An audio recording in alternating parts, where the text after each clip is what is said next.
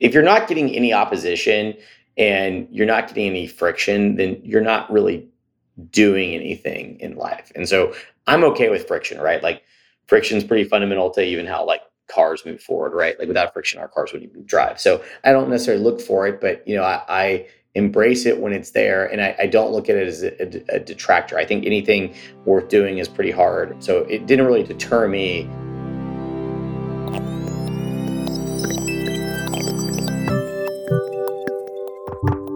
You're listening to What I Know. I'm Christine Lagorio Chafkin.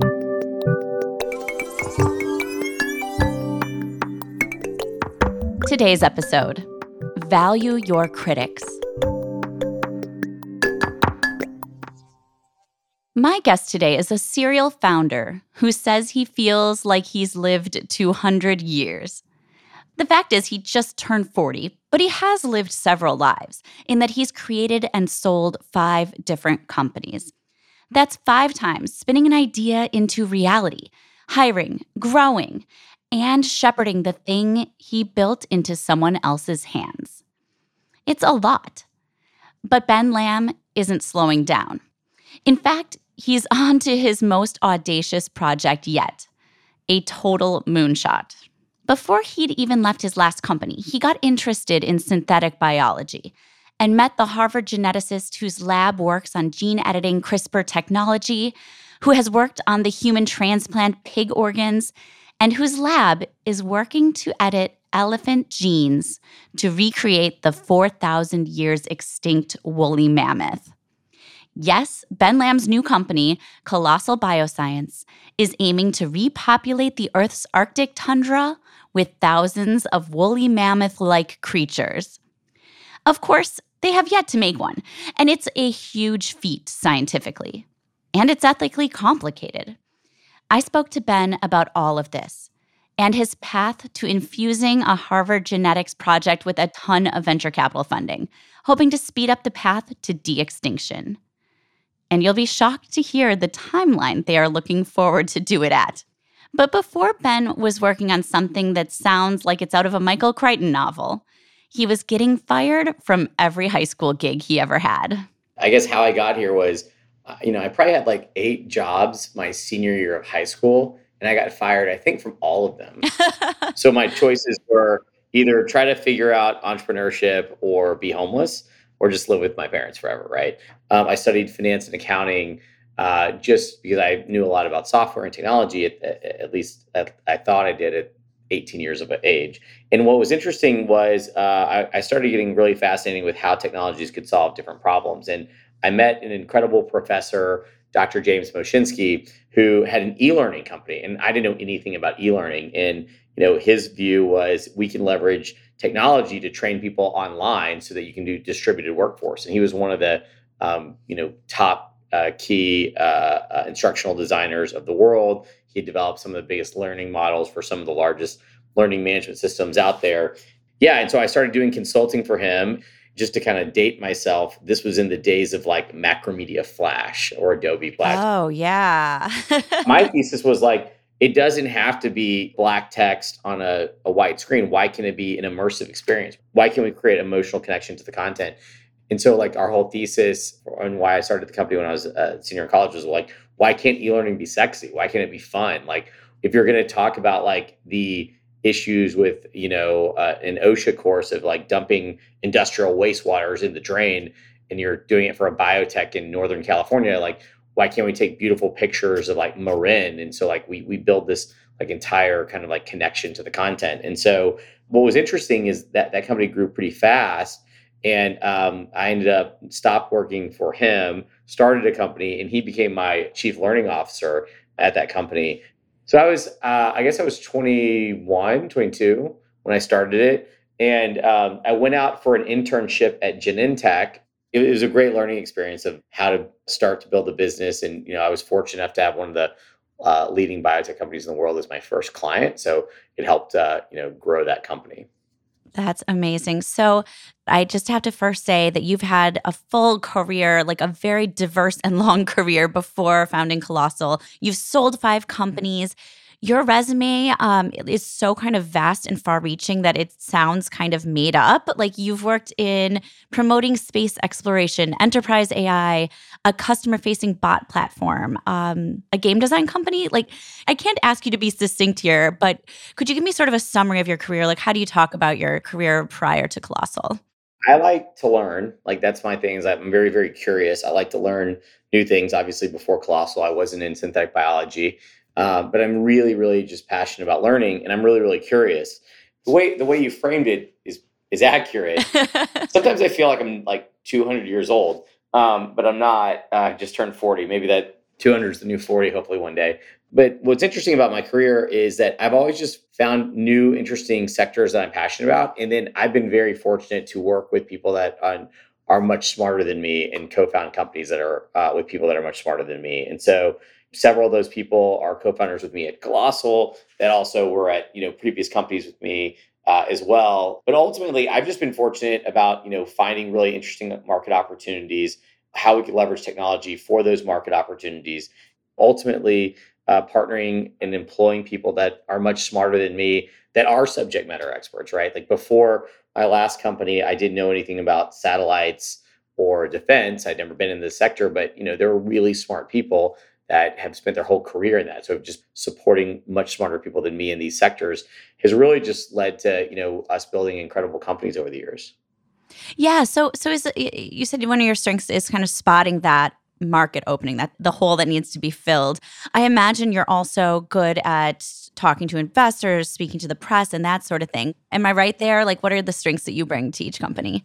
I think it's my job to kind of, you know, define the vision, bring the team together, support that team, and then, you know, kind of help define like whatever our north star is and like and, and hopefully i try to support in you know building the kind of like cultural zeitgeist of the organization through our branded messaging through our internal operating procedures, um, and then just really want to bring on the best talent. And so, you know, I think that I've I've I've learned how to talk to um, investors. I've learned how to talk to employees. I've learned how to talk to press.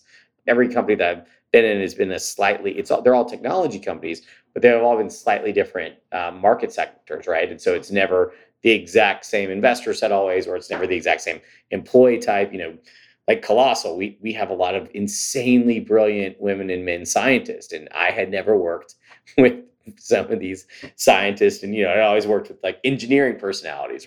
But then separately now learning how to also interact and support you know this entire new group of people being incredibly well-known phds uh, and incredibly nuanced scientists that have worked on like one thing for you know maybe you know 10 or 20 or even 30 years it's just a new thing. And so I think it goes back to that constant kind of curiosity and learning. Just want to continue to learn how to, you know, work with these people because it continually changes with every company. Yeah, that's so interesting. I imagine a lot of them were academics where, you know, you said working on the same research project for a decade. Are they're probably not really used to being managed. Is that the case? No, I mean they're they're incredible. I mean they they're self-managing, but you know, academia is different. You know, it works on different timelines than what we do at companies. So it definitely works on different timelines. In addition to it working on different timelines, you know, there's in academia, sometimes it's competitive, right? It's a very competitive environment to you know get the next published paper or the next breakthrough in, in a company you want to be collaborative you want to be cross-functional.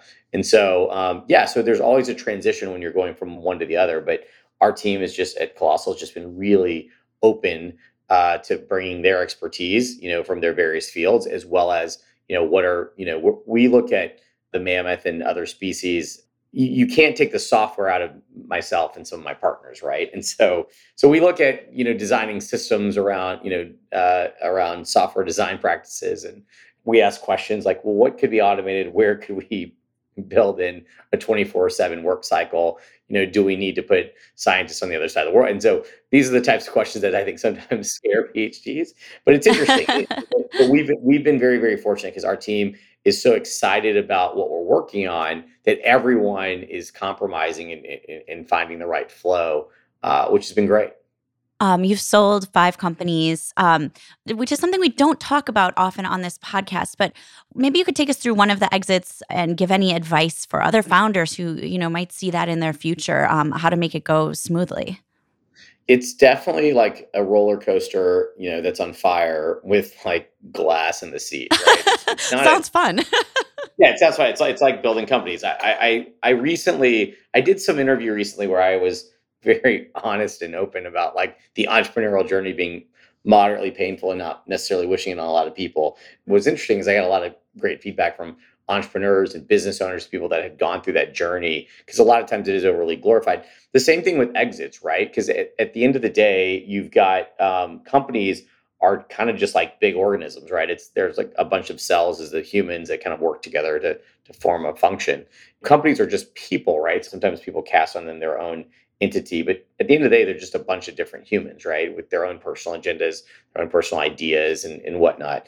And so company exits, at least in my experience, are never easy. They're painful, you know, sometimes they're emotional, right? Because, you know, like, you know, my I remember one of my first companies that uh, uh, got acquired. Uh, it was my second company, Chaotic Moon. It was a it was a really kind of emotional time because I was younger. I had a you know a really incredible team, a really really incredible culture. Had a very you know had one of the largest companies in the world buying it. Had a very different culture.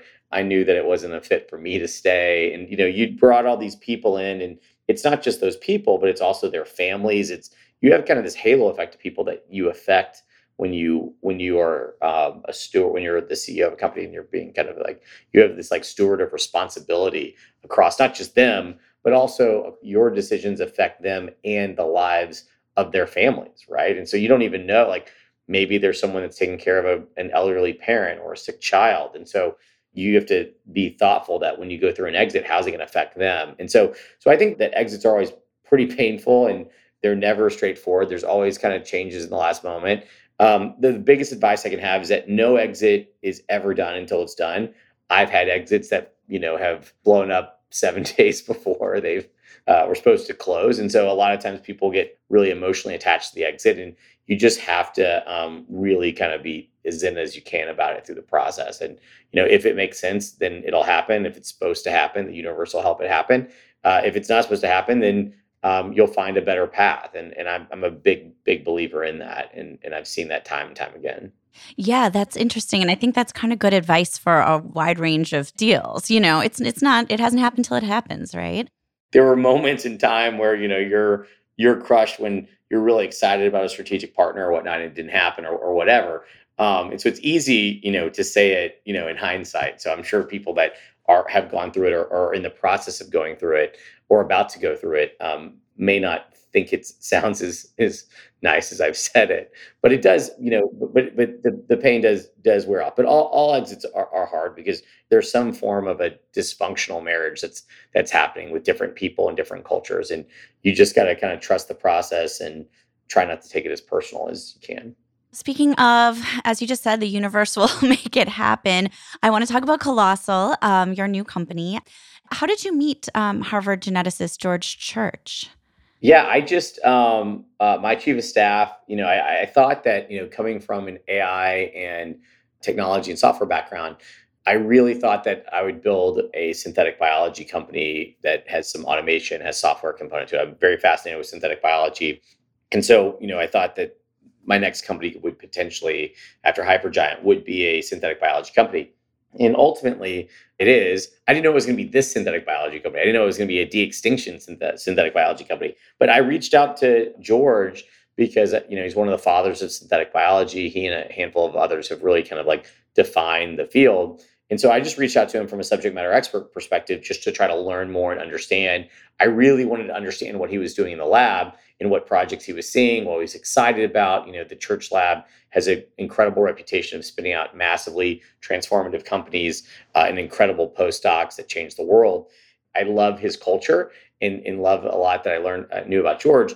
But what was interesting is that when I talked to him on this first call, he was incredibly passionate about everything that he's working on, but his voice did change when he started talking about this. It was like it was kind of like the Steve Jobs, like one more thing, right? It's like at the end of the call, towards the end of the call, he's like, "Well, there's also this other project that you know we've we've only gotten a small hundred thousand dollar donation from Peter Thiel on."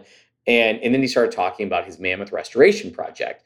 I was incredibly fascinated about it that night I pretty much didn't sleep. I just read all these articles. Like, why didn't I know that George was working on bringing back the mammoth? So I just got deeper and deeper and deeper into it. Called him the next day and reached out to Emma on his team uh, to see when we could come out to the lab. I went out to the lab uh, like two or three weeks later and then spent half a day with him uh, in the lab uh, learning more. We both missed a bunch of our other meetings, but it was it was great because we just got incredibly passionate about the idea of de-extinction, how you can build a, a company that's like while you're working on bringing back the mammoth, how you can also build technologies that help human healthcare, how you can build technologies that help critically endangered species and species preservation. And, and so we really thought there was an opportunity to really build um, an inspirational biology company that you know did a lot of good for the world and created a lot of value. And it was kind of like the the it was like the you know convergence of like impact, value creation, and inspiration.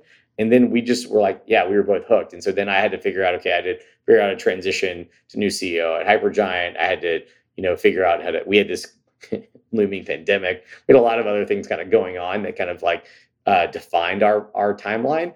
But now we're finally here.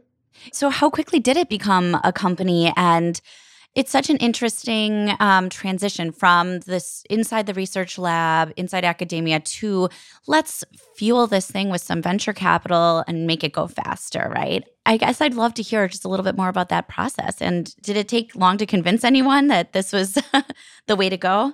The timeline is so George and I went back and forth all through the pandemic. So so we met before the the pandemic, and going back to kind of that universal fate uh, perspective the day I flew back, this is like uh, you can make this stuff up. It's like it's incredible. Like the the day I flew back, I got home, I got a call from Brian or someone saying you've got to turn on 60 Minutes. Turned on 60 Minutes, and there's George Church on 60. Like I was just with him, like George Church on it, and he was actually talking about the Mammoth as one of his projects. Right, 60 Minutes was was really excited about it, and so I was pretty excited when I got back, and then that just kind of you know solidify like, oh, we have to go do this so George and I spent, you know, a year and a half kind of like talking about it, planning it, what designing what the right business models were and whatnot. Obviously, we had the pandemic to deal with, which slowed everything down. All the big academic labs, people weren't in the labs, so therefore none of this could be working. once we saw kind of a path through this in May of 2021, uh, we decided to go uh, start the company. We started working with uh, my chief legal officer, started working with the technology transfer office at Harvard because we felt very strongly that we need to get a lot of the core technology and have uh, access to it. We also wanted to keep some folks in the lab. We wanted to move people out of the lab. And it's been a really great, you know, collaboration with Harvard because, you know, we're funding research and postdocs in the lab. Uh, we also have three other labs outside of the, the church lab. And then some of our our head of biological sciences, uh, Eriona Hysolli, uh, who came from the church lab, actually uh, her and Evan actually spend time in the church lab every week in, in coordinating. So it's a really collaborative environment between academia and uh, you know colossal on the commercial side. Yeah, these things are you know it seems like a lot happens in colossal every single week, but you know we've only been really collaborating with Harvard you know since la- uh, late last summer, probably like August of 2021, and then we announced the company in, in September of 2021.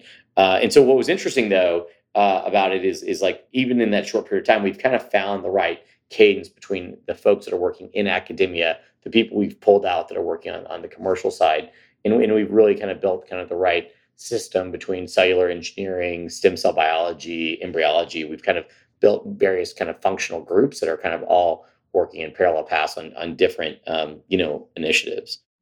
So, how much funding have you raised so far? How many employees do you have total? Like, bring me up to date on uh, the company's statistics. Yeah, so we have 70 employees. Um, we raised $75 million in funding between a Series Seed and a Series A. And one of the, the questions you asked was about um, what the funding cycle was like. You know, our seed round, we were only going to raise five to eight million in, in capital. We ended up raising uh, a little over 16 million in the seed round.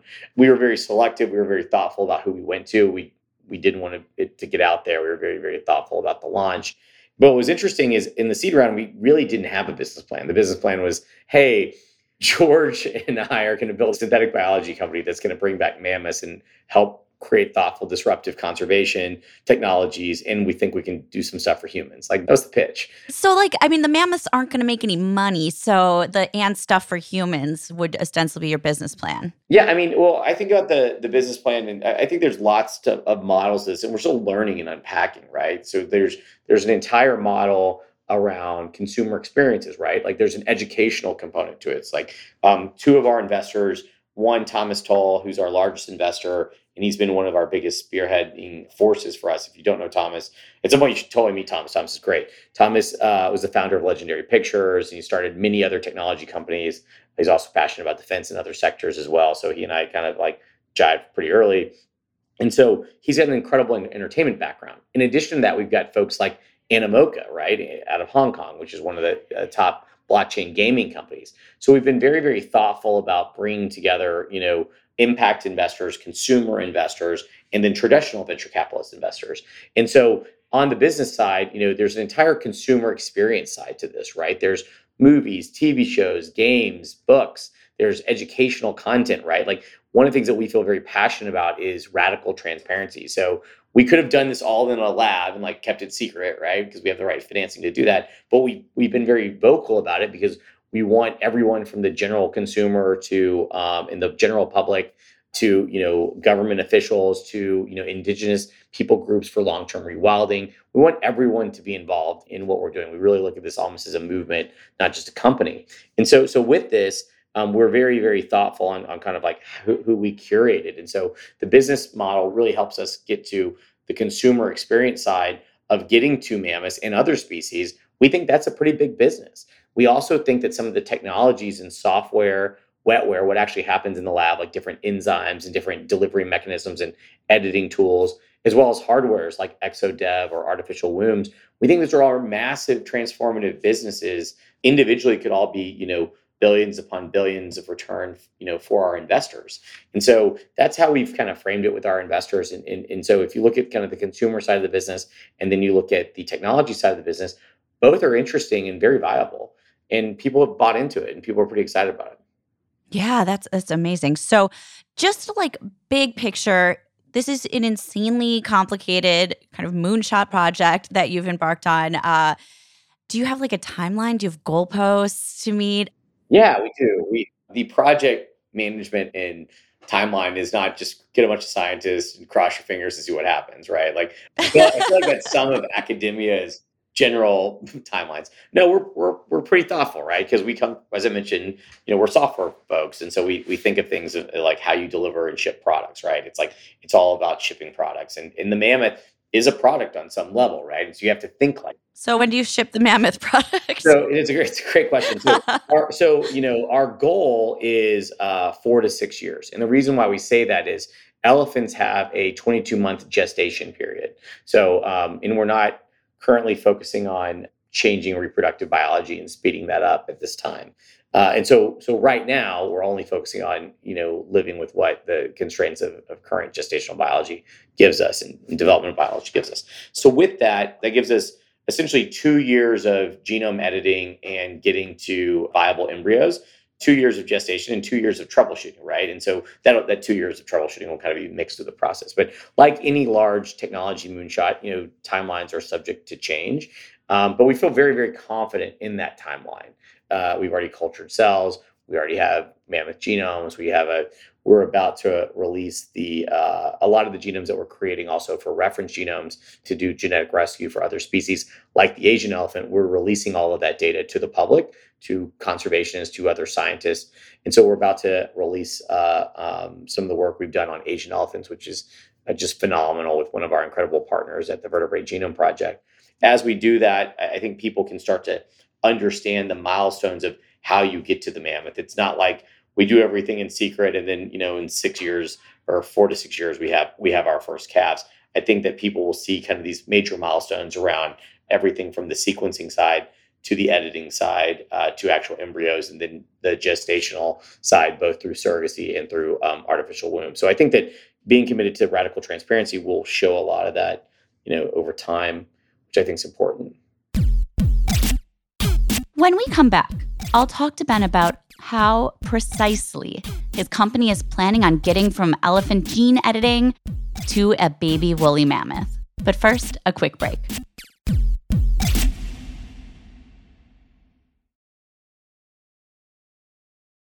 I want to talk to you more about that radical transparency because it is fascinating. But let's talk first about uh, just how you get to a mammoth. Um, you have mammoth DNA, you have elephant DNA, but no one's even ever harvested an egg from an elephant before, right? So you mentioned artificial wombs. Can you talk just a little, just walk me through the scientific process once you? Yeah, yeah. There's a lot to kind of unpack with what you said, but it's interesting. The overall simplified version of the process is you have to look at one creating sequences both with the mammoth and the its closest phylogenetic relative being the Asian elephant. Now we are also doing work on African elephants, Borneo elephants, the forest elephant, which is kind of a subspecies. But we're so we're actively doing sequencing on that. We're also doing population genomics uh, work. So we're working with a lot of the existing mammoth uh, sequences that are out there. They're highly fragmented. We're also doing assemblies of our own. We also have access to 50 uh, non published mammoth genomes, which are pretty interesting from a data set perspective. There's three times more data than all of the other elephant and mammoth genomes combined worldwide, which is great. Um, we're also getting fresh tissue samples ourselves and doing our own uh, sequencing and Hi-C and other things. So, getting to understand uh, one, getting the sequence in place, and then two, starting to do the computational biology work to understand the differences between uh, the Asian elephant and the woolly mammoth, because the Asian elephant it's about 99.6% the same as the woolly mammoth genetically. Uh, it's its closest phylogenetic relative. But with that, there's still many, many, many differences. And so what what's what's changed, what, what, what hasn't? So going through that process, getting to kind of like what we think that the targeted edits have, are George and his team, prior to us in, uh, getting engaged, have identified about 45 to 60 genes and edits that really kind of relate to cold tolerance. So that's everything from the things that we can see, the genotypes and, or the phenotypes that we can see, such as like the shaggy coat, small ears, dome cranium, extra fat layers, um, and then some things that we can see like the dome cranium that kind of make it more icon and curved tusk. Two things on the molecular level, like how nerve endings are affected in extreme cold, and then um, how hemoglobin is produced and, and, and oxygen's transported throughout the body. Um, and it's, so they, they've done an incredible job before we got here um, and started Colossal on, on doing a lot of that work. And so we've been a lot doing a lot of work in the validation of on that side uh, and, and, and, getting some additional findings. And then you start designing the actual edits. So then you start actually designing the edited cells and getting to the point that you can start uh, creating functional assays to understand what's working, what's not. You test it molecular, you test it in in mouse models and model organisms.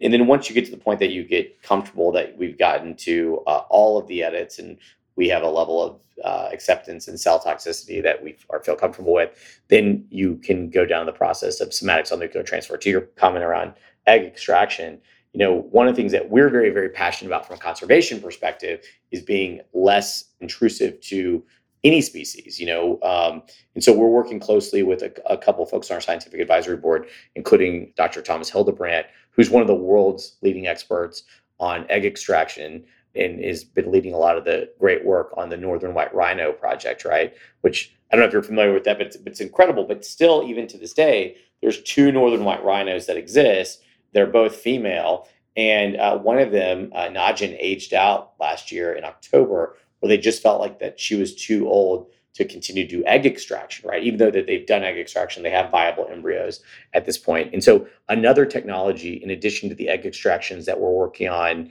both internally through our animal husbandry group uh, led by Matt James here at, at Colossal, and working with Thomas Hildebrandt and a few others worldwide, we're also working on uh, gametogenesis and working on stem cell reprogramming. So this is technology that we pulled out using transcription factors out of Harvard's lab, and we're actually in the process of you know actually creating induced pluripotent stem cells for reprogramming. So our long-term goal is to not do any egg extraction. We want to do everything through the generation of gametes through this uh, stem cell reprogramming technology that we've licensed and we're constantly refining.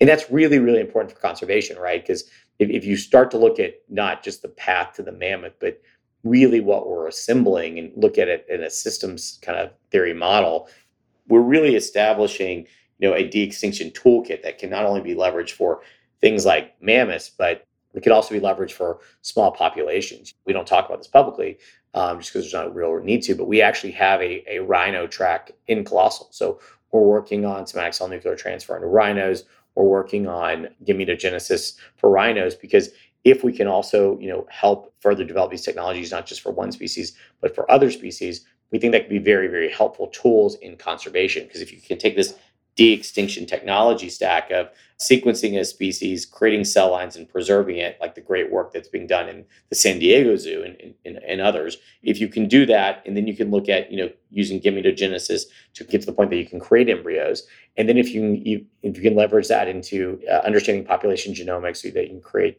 enough diversity so you don't have a bottleneck. And then if you can get to, you know, ex utero development, that technology stack allows you to grow 100, 1,000 northern white rhinos in a lab and then work with incredible women and men on the ground for the rewilding purposes of reintroducing those species and, and actually adapting them back to the wild. So, so we're very, very passionate about that process and systematizing that process, not just for de-extinction, but for species preservation. So, so that's the very high level of the process. Yeah, that's great. How far are you along on uh, the artificial womb? and making that functional. I mean, it's just two years of you know development for the, uh, the potential fetus is is wild, right? It's a hard challenge. I yeah. I, I, said that it's easier to grow other species and humans than elephants in, in an artificial womb. And so, but we do think these technologies that we're developing also have massive applications for human healthcare. Right? There's a lot of need for the different breakthroughs that, that I think that we'll achieve. So I don't know if our first calves will be grown in artificial womb. We're parallel pathing uh, the process, obviously with surrogacy. But in addition to that, on, on the artificial womb, we have a full exodev team uh, internally that's that's working on it. We're focusing initially on uh, if you look at the different placental types out there, right? There's a handful of different placental types. Going back into not being a biologist and not being in synthetic biology before this, um, you know, I would have assumed everything just had kind of a circular placental sac that all mammals gestate in, right? And that's just not the case. Like, for example, marsupials, a lot of times uh, people think they don't even have a placenta. They actually do, but it's only for about 24 hours. And a lot of, of marsupials actually born premature, and so they don't even go to this last stage of development in the in the Carnegie uh, scale. And so, what's interesting is the way that we're thinking about it, kind of back to the system is we're looking at and we've done a lot of great literature review of, of what's happened out there on the early stages of development in, in, the Carnegie scale like what's happened from you know getting to a embryo and blastula and kind of going through the process in ex vivo and then looking at how uh, late stage work. So we've looked at work like Alan Flake's work and others that, that's just incredible, right? And can be massively helpful for premature babies, can be very, very helpful for agriculture and other means. So looking at kind of the late stage work and then and then trying to start to look at the the differences in developmental biology in this kind of center state center section where you've got gas exchange in the lungs and you've got um, and you've got kind of the the umbilicus attachment to a placenta, right? And so it's it's easier once you have a mammal that's got an umbilical cord that you could put into a medical device and do microsurgery. And that's really just about oxygen and nutrient and excrement exchange. It's also easier when you have a species that, like a marsupial or whatnot, that doesn't necessarily need a placenta through the process. And it's also easier when you have a, um, you know, in the earlier stage of development. So bridging that is really kind of where the work is. And so we're working on a couple of different tracks in the artificial womb, looking at some of the closest related animals to gestationally to elephants, including hyraxes and others, um, while we're also going through the process of of working on uh, other species like marsupials and, and, whatnot. Yeah, that's so cool. So you think you could like clone a marsupial pretty easily? Uh, I don't think any of this is easy. I think there's incredible work that's comparatively easily, I guess. Yeah, it's. I mean, look, a a 14 day gestation period versus a 22 month gestation period is is one that's a lot easier to understand and replicate and so it's all about you know doing the taking the right steps to get our longer term projects right and so um, so working on a, a variety of species internally yeah, great. Um, so there's like a ton of ethical questions uh, that I'm sure face you in your company. Um, all the time. Um, how do you kind of respond to those? Um, you know, the the big scale questions like who should get to decide which animals you know live on our planet and when and where. Who should decide? You know, I'd, I'd argue who should decide that what animals shouldn't, right? Because a lot of people are making the decision for us of what animals should be taken from our planet, right? Like we've we've done a pretty good job of our human humanity's done a, a really good job of eradicating species, and I don't think there was a, a IUCN or Species Survival Commission uh, council uh, deemed of like, oh, should we go ahead and eradicate this last of the, of its kind? We just did it, right? Where humans are unfortunately pretty good at being humans. But with that said, I do think we need to be thoughtful around what we bring back, right? And we need to everything that that we bring back needs to solve an ecological goal or have a positive impact, whether it's you know climate change or whether it's filling a void in the system. Very similar, you know, and, and that isn't only limited to herbivores, right? Like obviously elephants and mammals are mammals are herbivores, but you know, if you look at like even the success of rewilding in um, Yellowstone, it's, it's been very, very, very positive with wolves, which are you know a keystone predator in that ecosystem. But ethics is really, really key, and it's really, really important to us. And and you know you can learn a lot more from people that are negative uh, and questioning what you're working on than you can the the people that are just cheerleading you. Like we love the people that are cheerleading us; they're great, and we're very grateful that the vast majority of the sentiment analysis that we've done shows that the vast majority of people are excited about what we're doing. But you learn more from people that are questioning you. And so we welcome that, right? Because that dialogue, uh, we don't run from it, we run towards it because that dialogue really helps us shape how we do things better. How do we improve things better? We're not going to do everything right. We're we have a very big, very bold mission, something that's never been done before and you know we need to take the public's opinion into account and so some of the many things i think that we've done right are we've engaged with conservationists and we have conservation partners like we have a we haven't uh, we, we don't market everything but on our website we have a whole page that's dedicated to elephant conservation that talks about eehv and how we're collaborating with folks on eehv and how we're helping uh, different elephant groups like international elephant foundation and um, in elephant havens and what, and how we're we're supporting conservations both through technology and financially. Uh, in, in, addition to that, you know, we've also brought on top conservationists to our SA Scientific Advisory Board and top bioethicists. So Alta Charo, who's our lead bioethicist, she's amazing. She's incredible. And I actually reached out to Alta, and I love the story because I, I reached out to Alta because she had debated George on why we shouldn't do bring back animals extinct species like the specifically the mammoth like three or four years before we started the company. And i was like i want alta because i want people that like have a voice that tell us what we shouldn't do or make us think about this right and so uh, she's you know talk about coming full circle she's on our scientific advisory board and she's one of our um, uh, and she's our lead bioethicist and she constantly helps us ensure that we're doing things the right way and thinking about this. Um, we brought on Beth Shapiro. Beth is our lead paleogeneticist as well as uh, on our scientific advisory board. And she wrote a book that is about, it's called How to Clone a Mammoth. And it kind of ends with, you know, spoiler alert, it kind of ends with you can't, right? But you can engineer one, right? And so she's talking about coming full circle, right? Like Beth is now kind of a part of the team. And so, so, so we, we are a company that I think we have to pride ourselves on that radical transparency, on running towards people that are naysayers or that are negative on it and, and having that dialogue because you can learn so much more from those folks than you can from people that are just telling you this is the greatest thing in the world and, and we just want to support you. Yeah, it's it's fascinating. Um, does it help uh, to have that conservation goal and angle as well? Um, when you know when speaking to people about it, and to what extent did that play into your decision?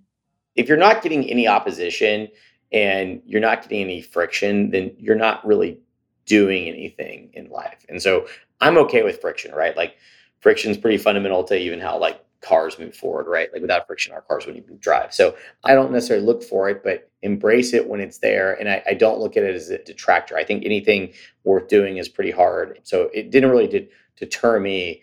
And, and, and it isn't just positioning with the conservationists. Like we really mean it. Like our, our head of animal operations, you know, we brought in had worked with elephants for his almost his whole career, right? And so, we, we, you know, he's building out our entire uh, conservation strategy. So we, we've been very, very thoughtful on who we bring in internally, who we partner with, you know, externally. We've got some uh, additional really great conservation partners that we'll be announcing in the coming weeks and months. It, isn't just a, a positioning side, and you know, I'm sure it does help with people being positive or negative on on what we're doing, but conservation is key to, to what we're developing because all of the technologies that we think that we will achieve long term aren't just helpful for human healthcare, they are helpful for animals. Like, as I mentioned earlier, we are losing a fight. Like, it is forecasted that we are going to lose up to 50% of all biodiversity between now and 2050. And so, existing tools of conservation and existing methods of protecting the species, protecting the land, in the cases of like the northern white rhino, just guarding them with armed guards 24 7, that just doesn't work. Like, even, like look at the northern white rhino, two amazing creatures that are both female, no matter how much in love they are, they're not going to have a baby. They're just not. And so we have to intervene, or we are just delaying the inevitable of the extinction of the northern white rhinos, right? And so we have to intervene using humanity's best minds and using genetics and these te- and technologies in, in genetic rescue as a means of species preservation. Because if not, we, we will wipe out these species. Yeah, absolutely. And there's a case for bringing back the mammoth as well, right? Yeah, absolutely. And so everything that we're working on has a ecological impact. And so there's been great work done and peer reviewed papers done by Nikita and Sergei Zimov, and, and, as well as others in the Arctic Circle. But we've collaborated very, very closely with them. And they've actually shown that the reintroduction of cold tolerant herbivores can lower the uh, ground surface temperature in the permafrost by anywhere from two to t- up to 10 degrees in some cases. And partially uh, that is because of trampling the the snow uh, and actually because when there's kind of this like light non trampled uh, like kind of just like passive kind of snowfall there's actually an insulation layer that occurs so you actually have both permafrost melting in the winter and and that cold winter winds actually can't pierce down to the floor so you have that as well as you know one of the reasons why they're very excited about mammoths is that elephants um, and they've actually done peer reviewed papers in Africa around areas where elephants are, the ground temperature is actually colder even in in in the Sahara environment, which is just amazing. Not just because of the uh, migration patterns, but also how they affect the vegetation. They actually remove a lot of trees uh, that are typically coniferous uh, in the in the case of the Arctic that are are not sufficient uh, carbon sinks, and they actually gets replaced with a a faster nitrogen oxygen cycle of of grasses uh, and they're actually much more efficient at carbon, not only that cycle, there's also the albedo effect with of, of, light reflection. So all the stuff they don't they don't absorb, they actually uh, reflect back into space. So therefore, it's not just getting stored in kind of like hot bark, uh, dark bark that gets permeated down to the root structure. And so it's really really interesting the studies on what Arctic rewilding looks like. You know, it's it's it's also not a small you know, one of the feedbacks we got at launch was, well, this is going to take a long time. It's like, it is going to take a long time. It's also a natural solution, right? And so we need to be pursuing all means of species preservation and combating man made climate change while we are also looking at kind of these longer term systems um, like what we're proposing. But it's really, really interesting uh, to see not just the research in the permafrost in, in, in northern Siberia and the, the rest of the Arctic Circle, but it's also interesting to see kind of the studies that are coming out of Africa around how uh, powerful elephants are to being uh, environmental modifiers.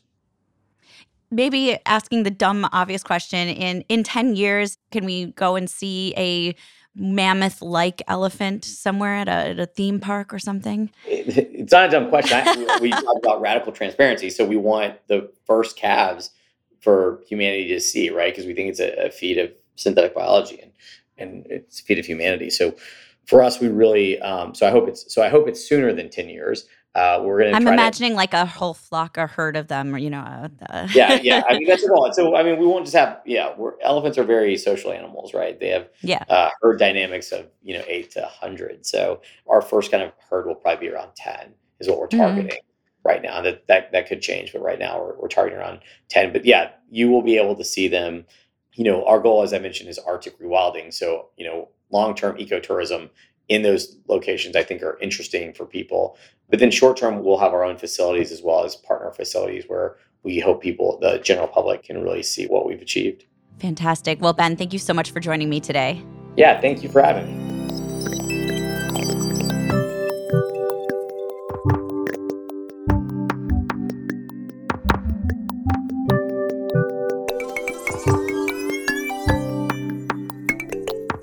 Speaking with Ben, what has stuck with me, beyond the obvious audacity of this company, is just how many fascinating avenues of synthetic biology Colossal is working on simultaneously, and the vast applications they could have, outside of just repopulating the Arctic with big footed herbivores. There's the White Rhino Project. There's placental fabrication and ex utero development. There's gametogenesis through pluripotent stem cell reprogramming. It's, as he says, potentially a de extinction toolkit or a guide to species preservation in the future.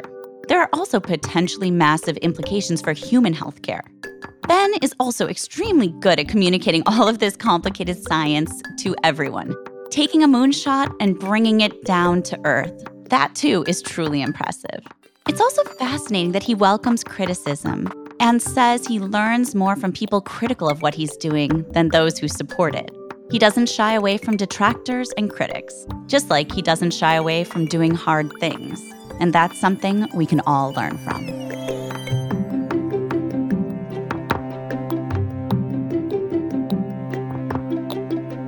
What I Know is a production of Inc. magazine. I'd love it if you could subscribe or follow us wherever you are listening. It'll help make sure you don't miss the next episodes of What I Know. And please, if you're a loyal listener, leave us some stars or a review. You might think it's a small thing, but I really do love to hear what you think. Our producer, who also describes his days as like being on a roller coaster that's on fire with glass in the seat, is Joshua Christensen. Blake Odom is our production assistant, and our editor is Nicholas Torres. I'm Christine Lagorio Chafkin. Thank you for listening to What I Know.